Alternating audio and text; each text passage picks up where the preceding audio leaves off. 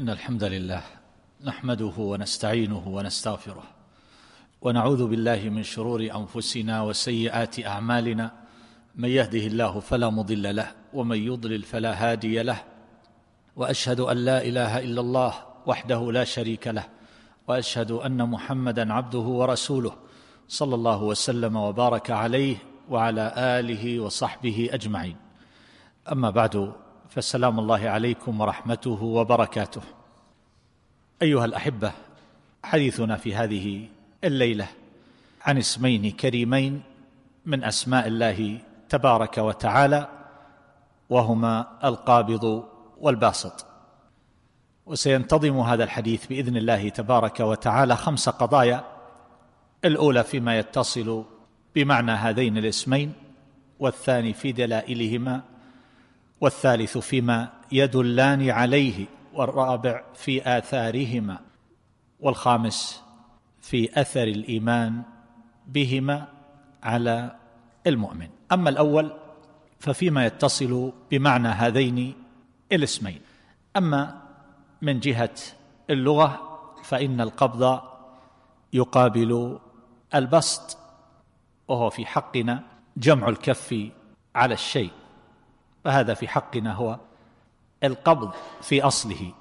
ويقال قبضت الشيء بمعنى أخذته. ويقابله البسط فهو كما يقال بمعنى السعة والبسطة هي السعة. ورجل بسيط اليدين يعني منبسط بالمعروف. ويقال يده بسط.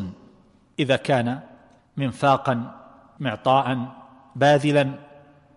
والمقصود أن البسطة في كل شيء تدل على السعة فهو يدل على توسعة. يقال ذلك في الرزق والإكثار منه وكذلك في الطول والفضل. كل ذلك يكون فيه البسط وحاصل ما يقال في ذلك فيما يتصل بهذين الاسمين الكريمين أن القبض يدل على تضييق والبسط يدل على توسعة. فالله تبارك وتعالى هو القابض الباسط. فما معنى القابض والباسط؟ في حق الله جل جلاله وتقدست أسماؤه. يمكن أن يدخل تحت القابض ما يذكر من المعاني اللائقة بجلال الله وعظمته. فالله تبارك وتعالى القابض الذي يقبض الأرواح من الأشباح فيتوفاها ويبسط الأرواح في الأجساد عند الحياة وهو الذي يقبض الصدقات ويأخذها وهو الذي يبسط الأرزاق ويوسعها يبسط الرزق لمن يشاء ويقبضه عمن يشاء فهو أيضا الذي يقبض القلوب فيضيقها حتى تصير حرجا كأنما تصعد في السماء ويبسطها ويشرحها للإيمان والعلوم والمعارف والإدراكات النافعة وما يحصل فيها من ألوان الهدايات والأعمال القلبية إلى غير ذلك مما يتصل بالقلوب من ألطاف الله تبارك وتعالى وفواضله وفضائله. فمن يرد الله أن يهديه يشرح صدره للإسلام ومن يرد أن يضله يجعل صدره ضيقا حرجا كأنما يصعد في السماء. هو قابض هو باسط هو خافض هو رافع بالعدل والميزان كما يقول الحافظ ابن القيم رحمه الله في نونيته. له مقاليد السماوات والأرض. يبسط الرزق لمن يشاء ويقدر يعني يضيق. إنه بكل شيء عليم. والله تبارك وتعالى يبسط يده بالتوبة للمسيئين يبسطها بالليل ليتوب مسيء النهار ويبسطها بالنهار ليتوب مسيء الليل. وفي حديث أبي موسى رضي الله تعالى عنه أن النبي صلى الله عليه وسلم قال إن الله عز وجل يبسط يده بالليل ليتوب مسيء النهار ويبسط يده بالنهار ليتوب مسيء الليل حتى تطلع الشمس من مغربها. فهذا من بسطه. تبارك وتعالى الله الذي يرسل الرياح فتثير سحابا فيبسطه في السماء كيف يشاء. فهذا مما يدخل في بسطه جل جلاله وتقدست أسماؤه كل ذلك تبعا لحكمته وعدله وحمده. فالله تبارك وتعالى يعطي ويمنع ويضيق ويوسع وهو المنعم المتفضل فإن منع فهو عدل وإن أعطى فهو فضل. يوسع ويبسط الخيرات لمن شاء من عباده ويشرح الصدور لألوان الهدايات ويقبض القلوب والنفوس فلا تتسع لهدى ولا لعلم ينفعها كما أنه تبارك وتعالى يضيق على من شاء الرزق ابتلاء وحكمة عن علم تام وبصر نافذ في هؤلاء المخاليق فهو المنفرد تبارك وتعالى في ذلك كله وكل ذلك يجري تحت أقداره فإن الله تبارك وتعالى جعل لذلك اسبابا ولضد ذلك أيضا اسبابا ولو بسط الله الرزق لعباده. لبغوا في الأرض ولكن ينزل بقدر ما يشاء إنه بعباده خبير بصير. يعلم حقائق هؤلاء العباد ويعلم ما تنطوي عليه نفوسهم وما يودي بهم البسط في الرزق من الطغيان. كلا إن الإنسان ليطغى أن رآه استغنى. فالله تبارك وتعالى حينما يوسع على عبد من عباده فإن ذلك عن علم وبصر وحكمة. كل ذلك على التمام وحينما يضيق على أحد منهم فذلك ليس عن غفلة أو جهل بحاله وإنما يكون ذلك أيضا عن علم وبصر وحكمة. كل ذلك على التمام. والله تبارك وتعالى قد أنكر قول اليهود ورده وعابهم حينما قالوا قبحهم الله وقالت اليهود يد الله مغلولة غلت أيديهم ولعنوا بما قالوا بل يداه مبسوطتان ينفق كيف يشاء فيداه تبارك وتعالى مبسوطتان بالأرزاق. وفي الصحيحين من حديث أبي هريرة رضي الله عنه أن النبي صلى الله عليه وسلم قال إن يمين الله ملأى. لا يغيضها نفقة سحاء الليل والنهار. أرأيتم ما أنفق منذ خلق السماوات والأرض؟ فإنه لم يغض ما في يمينه إلى أن لم ينقص ما في يمينه. قال وعرشه على الماء وفي يده الأخرى إلى آخر ما ذكر. فهنا الشاهد أنه قال إن يمين الله ملأى لا يغيضها نفقة سحاء الليل والنهار فهو كثير الإنفاق تبارك وتعالى. فالقبض والبسط أيها الأحبة يتعلقان بكل ما من شأنه أن يقبض أو يبسط كالأرزاق وغيرها. قل إن ربي يبسط الرزق لمن يشاء من عباده ويقدر.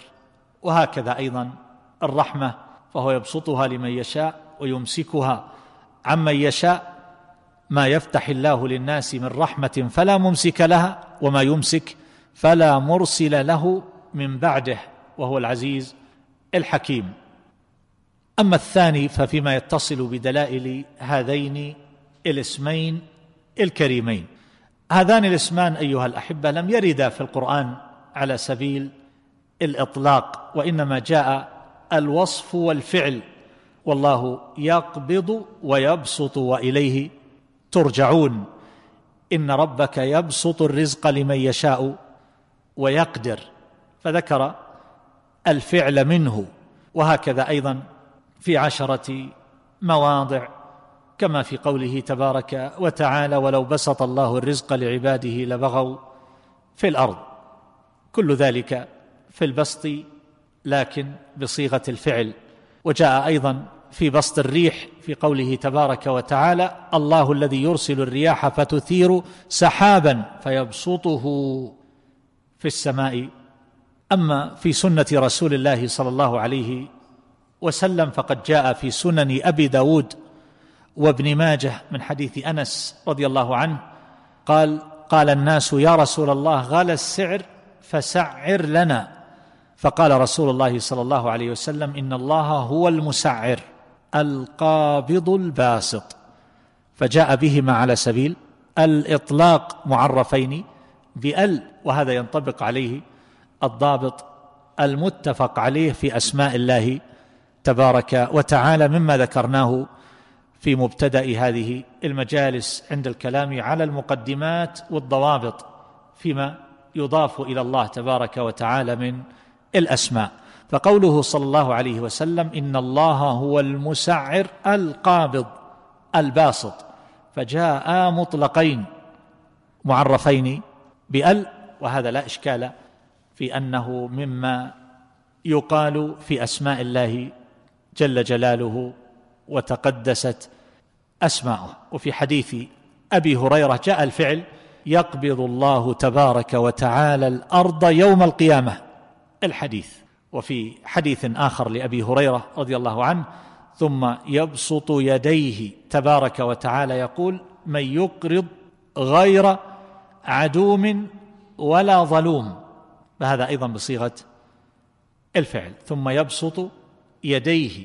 وفي حديث أبي موسى رضي الله عنه إن الله يبسط يده بالليل ليتوب مسيء النهار كما أسلفنا فهذا كله يرجع إلى ما ذكرت وهذه الأسماء المتقابلة. ذكر بعض أهل العلم كالشيخ عبد الرحمن بن سعدي وغيره بأن ذلك لا يضاف إلى الله تبارك وتعالى إلا على سبيل ذكر أحدهما مع الآخر يعني على سبيل الاجتماع والاقتران. فيقال الله القابض الباسط. قالوا لأن الكمال المطلق من اجتماع الوصفين فهو القابض للأرزاق والأرواح والنفوس وما إلى ذلك مما ذكرنا وهو الباسط لذلك كله. فهذا كما سبق فيكون ذلك هو الكمال حيث يجتمع القبض والبسط ولا ينفرد القبض وحده. هكذا قال بعض أهل العلم. وذكر ابن القيم رحمه الله وجوها في اقتران هذين الاسمين وذلك أن مقام الخوف لا يجامع مقام البسط والانبساط فالخوف من أحكام ومتعلقات اسمه القابض يقبض الأرواح النفوس يقبض الأرزاق يضيقها وهو يقبض الرحمة عمن يشاء فالخوف يتعلق بهذا الاسم. والانبساط والسعة من أحكام اسمه الباسط. فالباسط يرجع إلى أوصاف الجمال والإحسان والرحمة. وأما القبض فذلك يكون بمشاهدة أوصاف الجلال والعظمة والكبرياء والعدل والانتقام. فيكون العبد دائرا بين هذا وهذا. القابض والباسط بين هذه الأوصاف المتقابلة.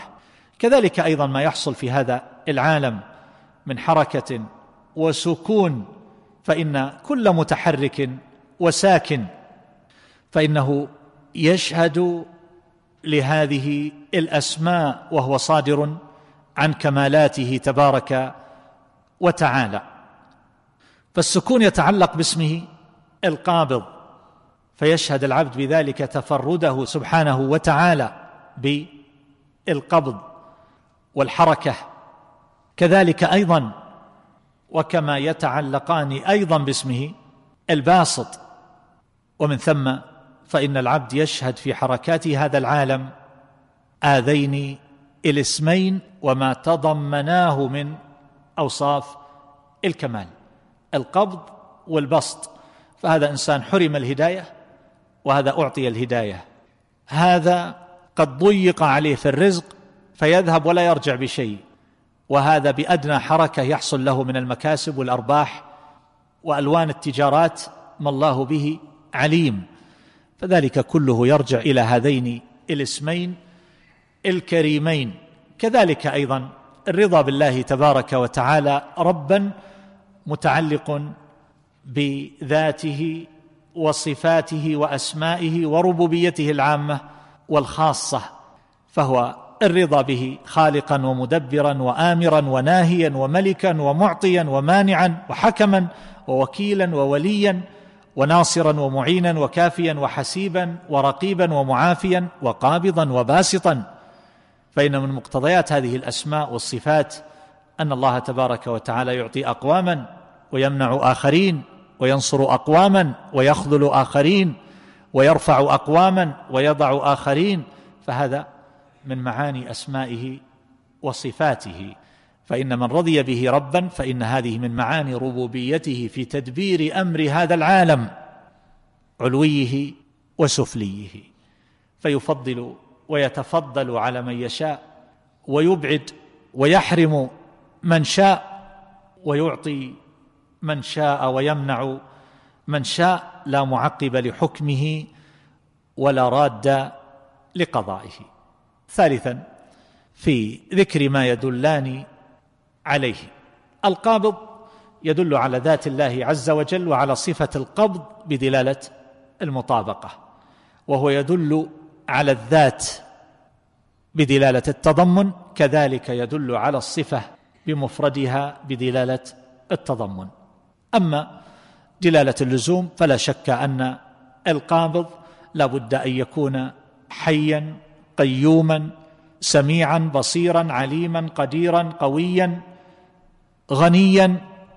إلى غير ذلك مما يقتضيه القبض والمنع والتضييق وما أشبه ذلك. وأما الباسط فإنه أيضا يدل على ذات الله وعلى صفة البسط بدلالة المطابقة. ويدل على أحدهما بدلالة التضمن.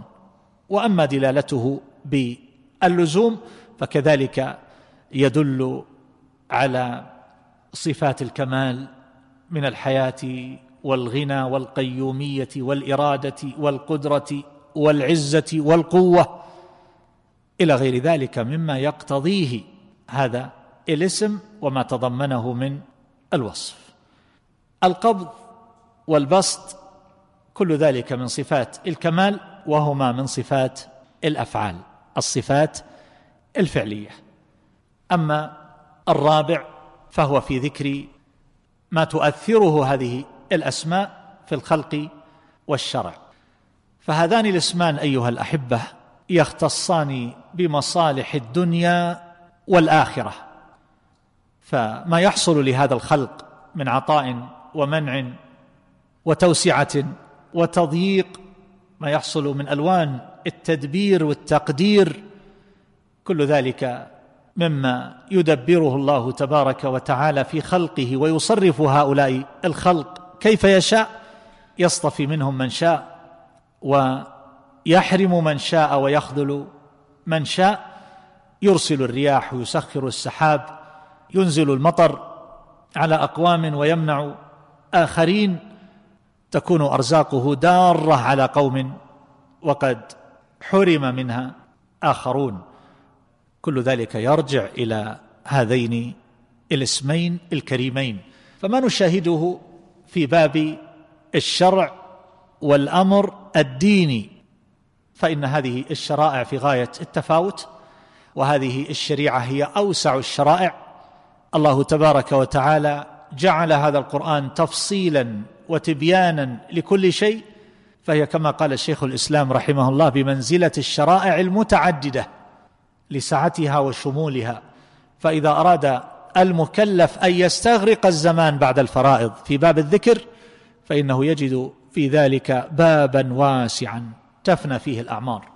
وإذا أراد أن يستغرق الزمان في ألوان العبادات المتعلقة بالعبادات البدنية كالصلاة مثلا فإنه يجد بابا واسعا.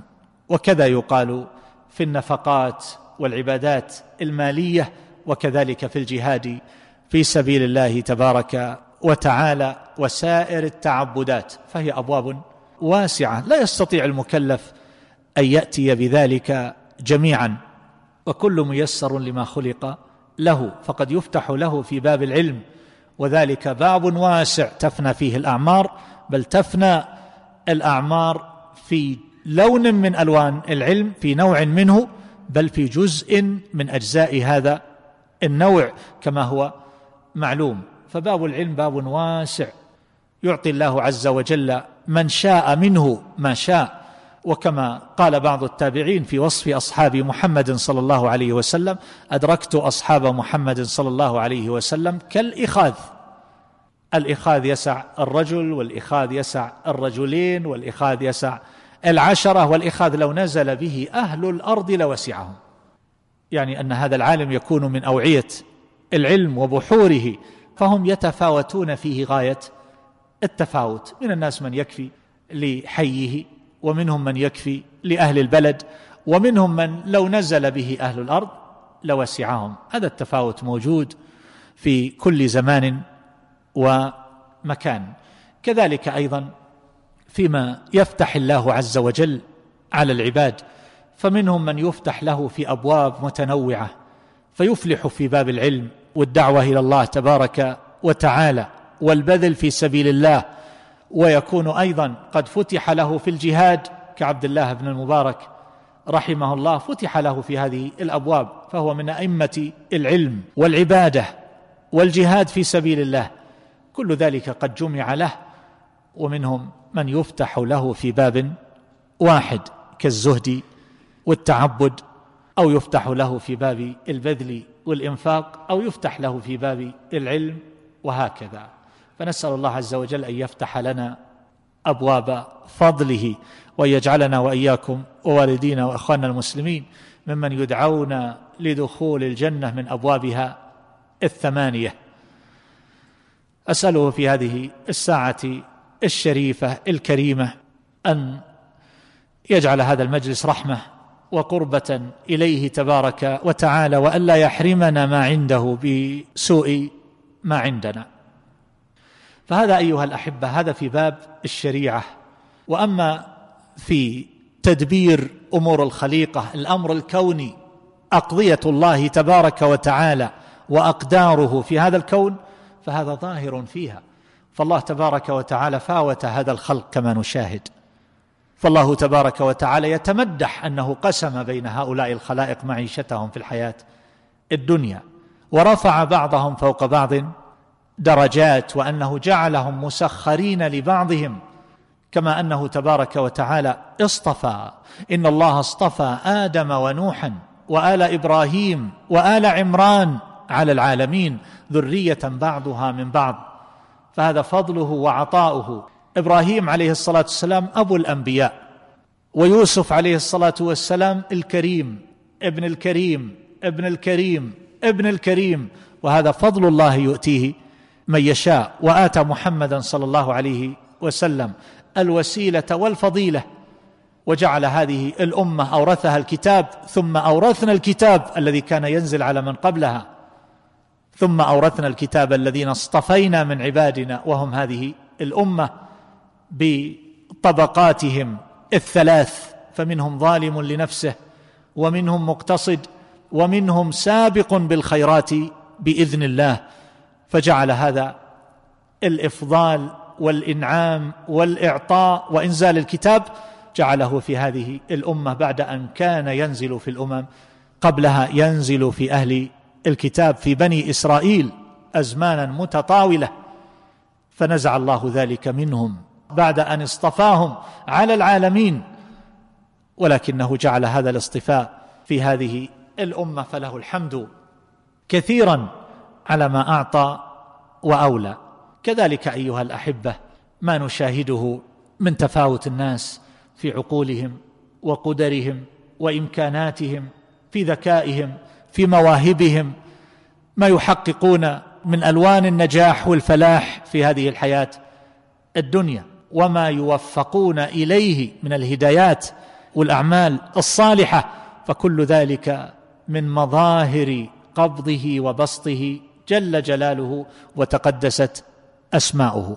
فهذه المنح الربانية والمواهب التي يهبها من يشاء من عباده في عطائه المادي وفي عطائه المعنوي من الهدايات والألطاف وما يحصل للقلوب من معرفته تبارك وتعالى وألوان العلوم المقربة إليه المعرفة بأوصافه وكمالاته ودينه وشرعه وصراطه التي خطها ورسمها وأمر العباد بسلوكها والدار التي يصيرون إليها. كل هذا من فضله تبارك وتعالى على من شاء من عباده. فتفاصيل الشريعة بعلميها الفقه الأكبر والفقه الأصغر يرجع ذلك جميعا إلى هذه الجملة. فالناس يتفاوتون في هذا تفاوتا كبيرا. الناس يذهبون ويجيئون ويكدحون في طلب الأرزاق والأقوات وفي طلب العلوم والمعارف ولكنهم يتفاوتون فيما يرجعون إليه وكل ذلك من بسطه وقبضه فكل ذلك من رزقه. العلم من رزقه والهدايات من رزقه وكذلك أيضا هذا العطاء المادي من المال والكسب ونحو ذلك كل هذا من رزقه تبارك وتعالى كل ذلك عن علم وحكمة. فهذه مظاهره في هذا العالم. الله يصطفي من الملائكة رسلا ومن الناس فهو في العالم العلوي وفي العالم السفلي. أما الخامس وهو ما يتصل بآثار الإيمان بهذين الاسمين الكريمين. فكما عرفنا في المجالس السابقة أن يبتدأ بقوله تبارك وتعالى ولله الأسماء الحسنى فادعوه بها وأن ذلك يشمل دعاء المسألة ودعاء العبادة. أما دعاء المسألة فإن العبد يضمن في سؤاله هذين الاسمين الكريمين بحسب المقام وقد جاء في صيغة الفعل أو الطلب ما يدل على سؤال بمقتضى هذه الأسماء في أحاديث لرسول الله صلى الله عليه وسلم كما عند الترمذي من حديث ابن عباس رضي الله تعالى عنهما اللهم إني أسألك فعل الخيرات وترك المنكرات وحب المساكين وإذا أردت بعبادك فتنة فاقبضني إليك غير مفتون. فهذا من مقتضيات اسمه القابض. اقبضني إليك. وعند ابن حبان من حديث عائشة رضي الله عنها قالت في قصة سعد بن معاذ رضي الله تعالى عنه لما حكم في بني قريظة.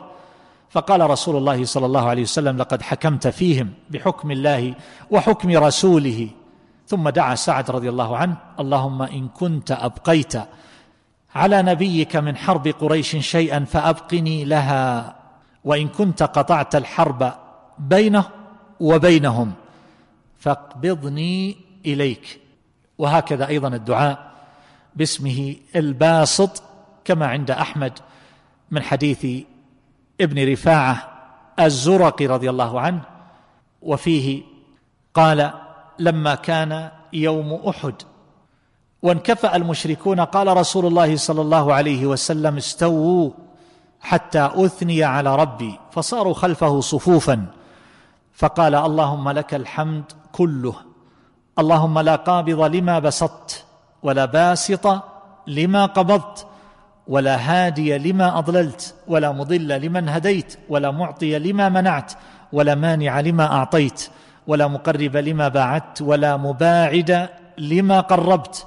اللهم ابسط علينا من بركاتك ورحمتك وفضلك ورزقك.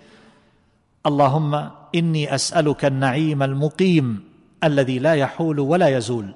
اللهم إني أسألك النعيم يوم العيلة والأمن يوم الخوف. اللهم إني عائذ بك من شر ما أعطيتنا وشر ما منعت. اللهم حبب إلينا الإيمان وزينه في قلوبنا وكره إلينا الكفر والفسوق والعصيان واجعلنا من الراشدين. اللهم توفنا مسلمين وأحينا مسلمين وألحقنا بالصالحين غير خزايا ولا مفتونين. فهذا من دعائه بهذه الأسماء.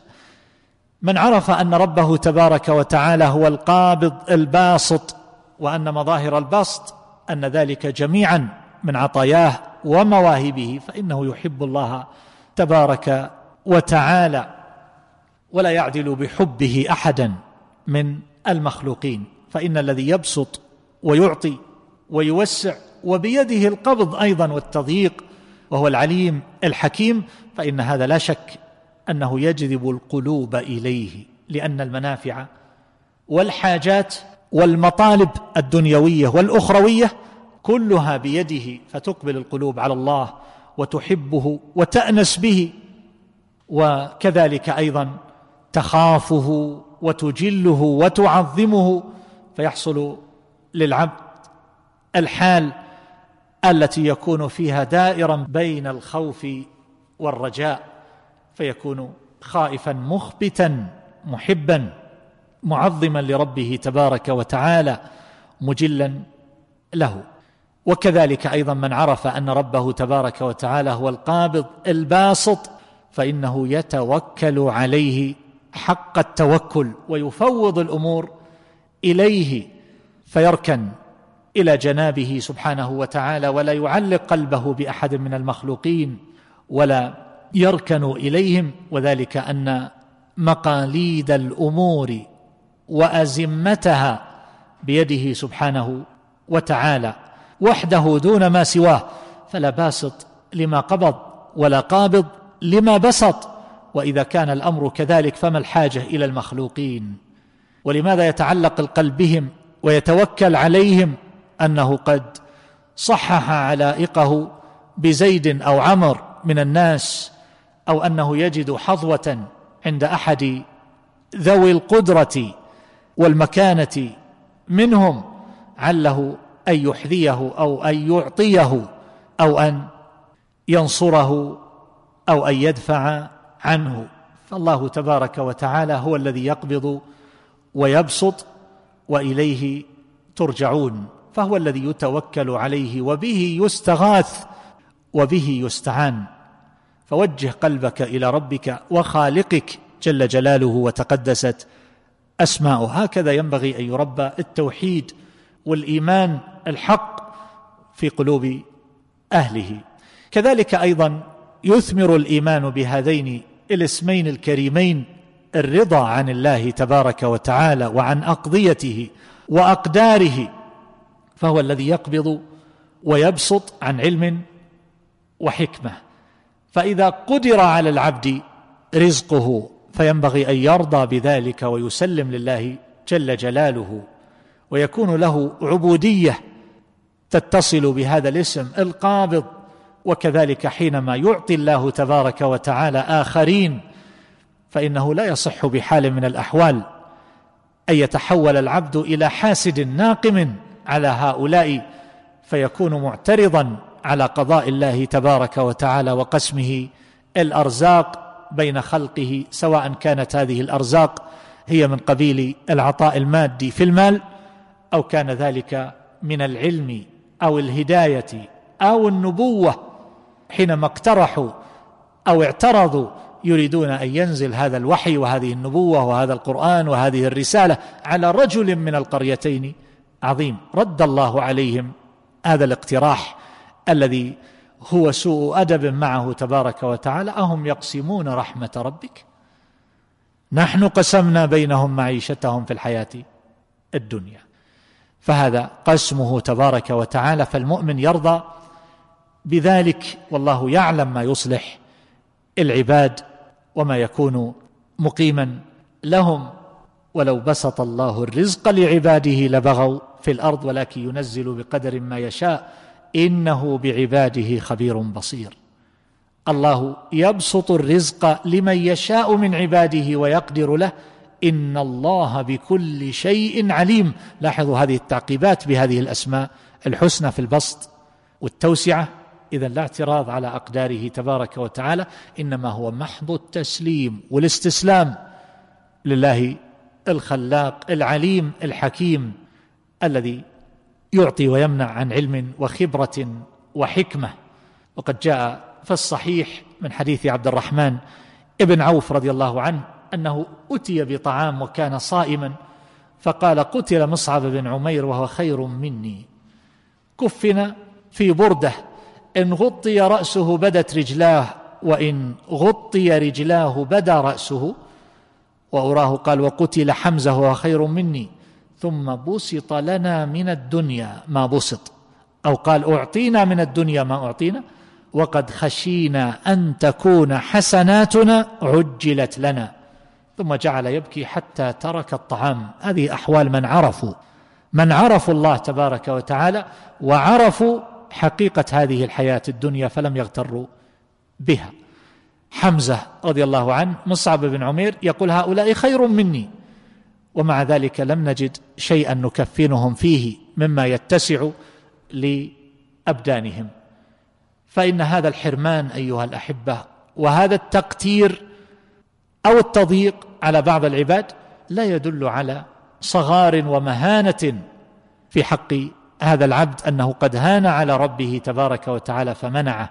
فإن الله تبارك وتعالى قد يكون حجزه عن الدنيا وفطمه عنها من أجل أن يرفعه وأن يصطفيه وأن يستصلح قلبه وأن يبقى مرتبطا بربه تبارك وتعالى. إن الكثيرين أيها الأحبة لو بسط لهم من الدنيا لتغيرت أحوالهم وتنكروا لأقرب الناس إليهم وهجروا المساجد وقراءة القرآن وما إلى ذلك لكن لما كان في حال من القلة والضعف فإنه لربما ينتظر الأذان فيبادر إلى المسجد ويكثر من قراءة القرآن ويكثر من ذكر الله تبارك وتعالى ويصل هذا ويتفقد هذا وما إلى ذلك.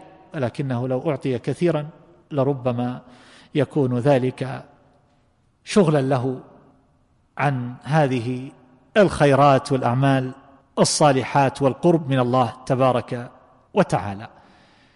في الصحيح من حديث عمرو بن عوف رضي الله عنه قال بأن النبي صلى الله عليه وسلم بعث أبا عبيدة ابن الجراح إلى البحرين يأتي بجزيتها. وكان رسول الله صلى الله عليه وسلم قد صالح أهل البحرين وأمر عليهم العلاء ابن الحضرمي فقدم أبو عبيدة بمال من البحرين.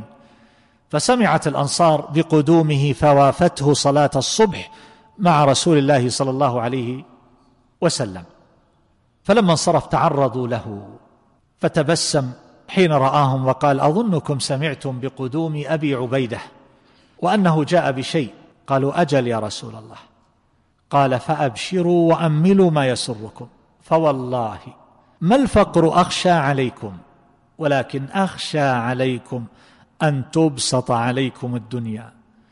كما بسطت على من كان قبلكم فتنافسوها كما تنافسوها وتلهيكم كما ألهتهم. وذكر النبي صلى الله عليه وسلم أحاديث في هذا المعنى ظهر مصداقها بعد ذلك. وهذا أمر مشاهد في أحوال أحوال الناس قديما وحديثا. الدعاة إلى الله تبارك وتعالى لربما يكون عندهم من الإخلاص والصدق والبذل ومواصله العمل في الليل والنهار ويكون ذلك جميعا على سبيل الاحتساب ويوفرون من جهودهم وأموالهم وأملاكهم القليلة ما ينشرون به هذه الدعوة. ولكن حينما تغدق عليهم الأموال فإن ذلك في الغالب كما شاهدنا وشاهد الكثيرون يكون سببا لتحول القلوب فتتحول الدعوة إلى نوع من المنافسة ولربما تتحول الدعوة لدى بعض هؤلاء إلى لون من التجارة والتكسب فيذهب أثر الكلمة ويطفئ نورها فتبقى الكلمات كثيرة والبرامج كثيرة ولكن الأثر يكون منعدما أو قليلا. هذا شيء مشاهد. ولذلك أنا لا أخشى على الدعاة والدعوة من قلة المال ومن التضييق في النفقات والبذل والتبرعات وما إلى ذلك. إنما الذي يخشى هو التنافس في الأموال الذي يورث شيئا من كوامن النفوس فيحصل بسبب ذلك من التفرق والانقسام والحسد. ما الله به عليم هذا شيء من سافر وذهب ورأى أحوال الناس اولا واخرا وما حصل لهم من التحولات عبر عقود فإنه يرى أثر ذلك حينما كانوا يبذلون من إمكانات قليلة وأحوال ضعيفة كانت الدعوة أوسع وأقوى وأبلغ تاثيرا وحينما تحولت هذه الدعوة إلى لون آخر بأموال طائلة تصرف في سبيل ذلك لربما تغيرت النفوس فانحسر أثر هذه الدعوة. لا شك أن المال مؤثر وأن هذا المال هو عصب الحياة وأن الدعوة تمتد إذا وجد وجدت الإمكانات. هذا أمر لا ينكر ولكن الذي أتحدث عنه إنما هو أمر يتصل بالقلوب. وما يحصل لها من التغير إذا وجدت الأموال والتنافس على هذا الحطام. من عرف أن ربه تبارك وتعالى هو القابض الباسط فإنه يتوجه إليه بالرغبة والرهبة فيسال ربه تبارك وتعالى أن يبسط له من ألطافه ورحماته وهداياته وأن يشرح صدره للإيمان. نحن في كل ركعة أيها الأحبة نقول اهدنا الصراط المستقيم. وقد هدانا الله عز وجل للإسلام فله الحمد ولكن تفاصيل الصراط المستقيم علما وعملا واعتقادا كل ذلك لا يقادر قدره فالعبد بحاجة في كل لحظة إلى معرفة ما هو حق لله تبارك وتعالى فيها وأن يهدى لما اختلف فيه من الحق بإذنه تبارك وتعالى. وكذلك هو بحاجة إلى أن يهدى للعمل الصالح فإن العلم وحده لا يكفي. وكذلك هو بحاجة إلى هداية للتثبيت على هذا العمل. الذي قد فتح له فيه فكم من ناكص وكم من منقبض وكم من متراجع بعد أن كان مشمرا في طاعة الله تبارك وتعالى. أفمن شرح الله صدره للإسلام فهو على نور من ربه. فهذا النور يتفاوت الناس فيه تفاوتا عظيما بحسب تفاوتهم في هذا الانشراح الذي يحصل معه من الإيمان في قلوب العباد. فهذا كله كما قال الله تبارك وتعالى فمن يرد الله أن يهديه يشرح صدره للإسلام ومن يرد أن يضله يجعل صدره ضيقا حرجا كأنما يصعد في السماء والمعنى أنه يحاول الصعود فلا يستطيع لأن ذلك ليس في إمكانه أصلا كأنما يصعد في السماء يتكلف الصعود ويعجز عنه فهذا أمر قد منعه. فكذلك إذا حرم هذه الهداية كما قال الله عز وجل يا أيها الذين آمنوا استجيبوا لله وللرسول إذا دعاكم لما يحييكم. استجيبوا الفرص كما يقال لا تطرقوا بابك مرتين. ولهذا قال بعده واعلموا أن الله يحول بين المرء وقلبه وأنه إليه تحشرون. كما قال ابن جرير وغيره يحاول العبد الإيمان ولا يستطيع يحاول الهداية ولا يستطيع يحاول التوبة ولا يستطيع. قد طرقت بابه أول مرة فردها كما لم يؤمنوا به أول مرة ونذرهم في طغيانهم يعمهون. هذه الآية من أشد الآيات تخويفا لأهل الإيمان أن يحال بينه وبين الهداية فلا يستطيع أن يتوب لا يستطيع أن يرجع إلى الله تبارك وتعالى. أجل التوبة إلى الزواج أجل التوبة إلى بلوغ الأربعين أجل التوبة. وهل ترون في أبناء الأربعين تهافتا على التوبة؟ وهل ترون في أبناء الستين تهافتا على التوبة؟ فإن الغالب أيها الأحبة أن العبد يكون على حال قد نشأ عليها واستمرأها واعتادها كما أنه قد يختم له بذلك. جزاء وفاقا فالعبد يبادر ويسأل ربه فالله هو القابض الباسط وبيده الهداية وبيده أيضا الإضلال. كذلك أيضا أن العبد حينما يؤمن بهذين الاسمين الكريمين فإنه يرضى بكل ما يصدر عن الله تبارك وتعالى من بسط وقبض وأن له الحكمة البالغة في ذلك كله. فحينما يقبض أو يبسط فإن ذلك لكمال علمه وعدله وفضله وقدرته وعزته إلى غير ذلك من أوصاف كماله فقد يضيق على بعض أوليائه رحمة بهم ولطفا واحسانا وبرا وقد يوسع على أعدائه إملاء لهم واستدراجا.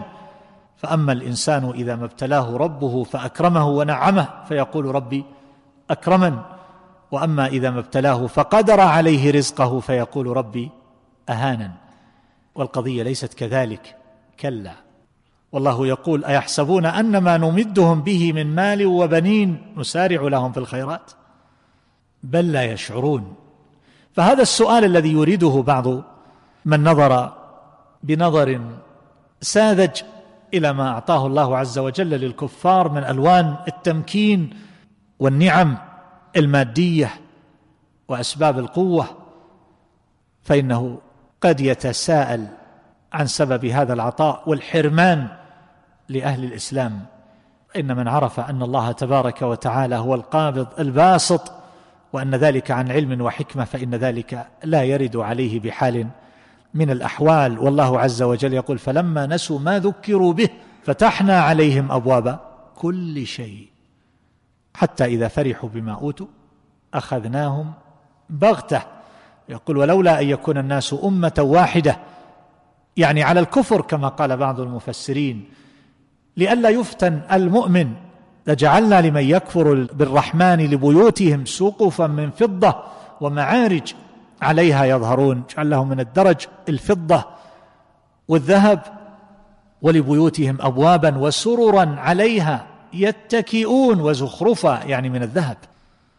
وإن كل ذلك لما متاع الحياة الدنيا. والآخرة عند ربك للمتقين. فهذا البسط الذي يكون للكفار لا يقتضي الاغترار بحال من الأحوال فإن الله تبارك وتعالى يملي لهم ثم يأخذهم. ماذا يكون من عيش لهذا الكافر في ستين أو سبعين أو ثمانين أو مائه سنة ثم بعد ذلك يبقى في نار جهنم بقدر لا يمكن أن يقاس بالمليارات من السنين إلى الأبد. ماذا تساوي؟ أنعم أهل الدنيا يغمس في النار غمسة. فيقال له هل مر بك نعيم قط؟ ويؤتى بأبأس أهل الدنيا ويغمس في الجنة غمسة ويقال هل رأيت بؤسا قط؟ فيحلف ويقول لا والله يا رب ما رأيت بؤسا قط. فالدنيا ليست بشيء. وإذا أردت أن تعرف أنها ليست بشيء هنا في هذه الحياة الدنيا انظر إلى البؤس المعجل لهم مع كثرة هذه اللذات. فالبؤس يلوح في وجوههم وهو يملأ قلوبهم. وانظر أيضا إلى هذه الأرض بكاملها بصورة حقيقية عبر هذه الوسائل التي أتيح للناس من خلالها التعرف على كثير من الحقائق التي لربما كانوا يسمعون عنها. فهذه الأرض تبدو كأنها حبة رمل في هذا الفضاء. ماذا تساوي بما فيها من اللذات والكنوز والزروع والثمار والأجواء الجميلة والأساور والحلي والبسط والفرش والقصور والأكواخ وما إلى ذلك مما يغتر به الكثيرون. حبة رمل هي بمن فيها؟ هذه ماذا تساوي بالنسبة لما عند الله تبارك وتعالى والدار الآخرة؟ لو قيس بها نعيم أقل واحد من أهل الجنة. فإن الله تبارك وتعالى يعطيه مثل ما في هذه الدنيا وعشرة أضعافه. فهذا لا يقادر قدره. ما يقع للأنبياء والأولياء والصالحين من الابتلاء والمحن والعلل والأوصاب والأمراض والجراح وما يحصل لهم من إدالة الكفار وظهور الأعداء في بعض الأوقات فإن ذلك لا يدل على مهانتهم على الله وسقوط مرتبتهم. إنما هذه كما قال الله عز وجل وتلك الأيام نداولها بين الناس وليعلم الله الذين آمنوا ويتخذ منكم شهداء والله لا يحب الظالمين وليمحص الله الذين آمنوا ويمحق الكافرين. هذا كله من تدبيره وعلمه وحكمته. جل جلاله وتقدست أسماؤه. مما يؤثره أيها الأحبة الإيمان بهذين الاسمين أن يشكر العبد ربه تبارك وتعالى على ما أولاه وأعطاه وبسط له فيه سواء كان ذلك في عطاء مادي من الرزق والمال أو كان ذلك في عطاء من الولد أو كان ذلك ببسطة في الجسم فإن ذلك من فضل الله تبارك وتعالى على العبد وكذلك أيضا ما يعطيه الله عز وجل للعبد من بسط في قلبه بالعلوم والمعارف كذلك أيضا ما يعطيه ويوليه لبعض عباده من بسط في اللسان فيكون فصيحا خطيبا مفوها أو ما يعطيه الله عز وجل من بسط لبعض عباده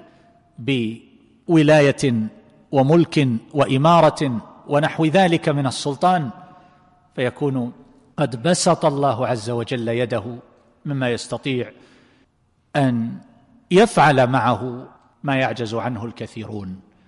فمن أعطاه الله عز وجل وأولاه فينبغي أن يشكر ذلك بقلبه ولسانه وجوارحه.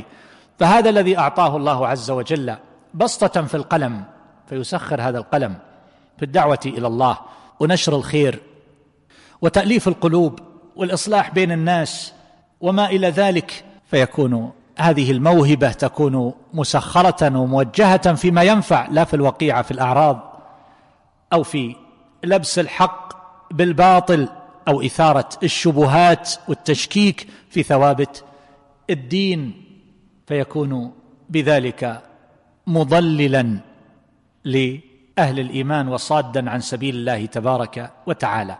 هكذا هذا الذي أعطاه الله عز وجل قدرة في البيان بلسانه فإنه ينبغي أن يتخذ ذلك سبيلا إلى الدعوة إلى الله تبارك وتعالى ونشر الحق. لا أن يتخذ ذلك لطمس الحق وإظهار الباطل وتزيينه في نفوس الناس فإن هذا من كفر هذه النعمة. وكذلك أيضا من أعطاه الله علما فينبغي أن يعمل بمقتضى هذا العلم وأن ينشره في الناس وأن يبذله لا أن يستخدم هذا العلم في التضليل وفي قلب الحقائق والكذب على الله تبارك وتعالى فيكون من علماء السوء. يكون له ذلك المثل الذي ذكره الله تبارك وتعالى ذاك الذي آتاه الله آياته فانسلخ منها فأتبعه الشيطان فكان من الغاوين. فهذا الانسلاخ حينما يحصل للعالم فإن ذلك ينقله من القمة إلى الحضيض لأن العلم يرفعه إذا كان ذلك بنية يعقبها العمل والامتثال والتطبيق على جادة واستقامة ولزوم للصراط المستقيم. أما إذا كان ذلك يورثه انتكاسة فيلبس على الناس دينهم ويقول على الله عز وجل غير الحق وهو يعلم فإن ذلك يودي به إلى الهاوية. نسأل الله العافية. وكذلك أيضا أيها الأحبة من بسط الله يده من جهة القدرة كالسلطان فإنه ينبغي أن يعمل جاهدا ايا كان سلطانه يعمل جاهدا على نصر الضعيف وتقويته وأخذ الحق له ونشر الخير وتكثيره فيكون من العاملين بهدي الأنبياء ومن المتوظفين بوظائفهم فإن الأنبياء جميعا جاءوا لتكثير الحق والخير والمصالح وتقليل الشر لا أن يكون ذلك سببا في تقرير الباطل ونشره وإذاعته وتكثيره. وقل مثل ذلك أيضا في ألوان البسط. فالأمر كما قال القرطبي رحمه الله إن كنت مبسوط القلب بالمعارف والحقيقة والعلوم الدينية فابسط بساطك وابسط وجهك واجلس للناس حتى يقتبسوا من ذلك النبراس. وإن كنت ذا بسطة في الجسم فابسطه في العبادة التي تفضي بك إلى السعادة وفي الصولة على الأعداء بما خولت من المنة والشدة. وإن كنت ذا بسط في المال فابسط يدك بالعطاء وأزل ما على مالك من الغطاء ولا توكي فيوكي الله عليك ولا تحصي فيحصي الله عليك. وإن كنت لم تنل حظا من هذه البساطات فابسط قلبك لأحكام ربك ولسانك لذكره وشكره ويدك لبذل الواجبات ووجهك للخلق. كما قال النبي صلى الله عليه وسلم في بذل المعروف فإن لم تجد فلق أخاك بوجه طلق. وفي لفظ طليق. وقد قيل بني إن البر شيء هين وجه طليق ولسان لين. فاذا كان الإنسان ليس عنده ما يبذله لا علم ولا مال ولا قدر وإمكانات ولا مواهب فليكن منه على الأقل بسطة الوجه ولين الجانب وهكذا. كل بما أعطاه الله تبارك وتعالى وهو الذي يقبض ويبسط. المقصود أيها الأحبة المطلوب الأهم أننا حينما نعرف حينما نتعلم حينما نوقن نؤمن أن الله تبارك وتعالى هو القابض الباسط فإننا نتوجه إليه بكليتنا. لأن كل ما تريد هو عند الله تبارك وتعالى. ماذا تريد؟ تريد هدايات تريد العلم تريد المال تريد الوظيفة تريد الدرجات العالية في الدنيا والآخرة. فكل ذلك بيده. ولا يكون الالتفات إلى غير الله جل جلاله وتقدست أسماؤه. ما يفتح الله للناس من رحمة فلا ممسك لها وما يمسك فلا مرسل له من بعده وهو العزيز الحكيم. عزيز لا يغالبه أحد ولا يمانعه أحد فما أراد أن يرسله لك لو اجتمع من بأقطارها من الأولين والآخرين على أن يمنعوه ولو كان شيئا يسيرا ما استطاعوا. وما منعك الله لو اجتمع من بأقطارها على أن يعطوك ويحذوك فإنهم لا يستطيعون. وإذا كان الخلق بهذا العجز والخالق بهذه القدرة من القبض والبسط فما على العبد إلا أن يتوجه إليه بكليته. فيكون محل الرغبة والرهبة والخوف والرجاء والمحبة والتوكل والإنابة. وما إلى ذلك من الأعمال القلبية التي تورث اعمالا بدنية أعمال الجوارح. فهذا كله مما ينبغي ملاحظته ومراعاته وإذا كان العبد كذلك فلا تسأل عن أحواله وتقلبه في السعادة والراحة راحة القلب فلا يشتغل هذا القلب هنا وهناك. أعطي فلان ولم أعطى. فلان له حظوة وليس لي حظوة.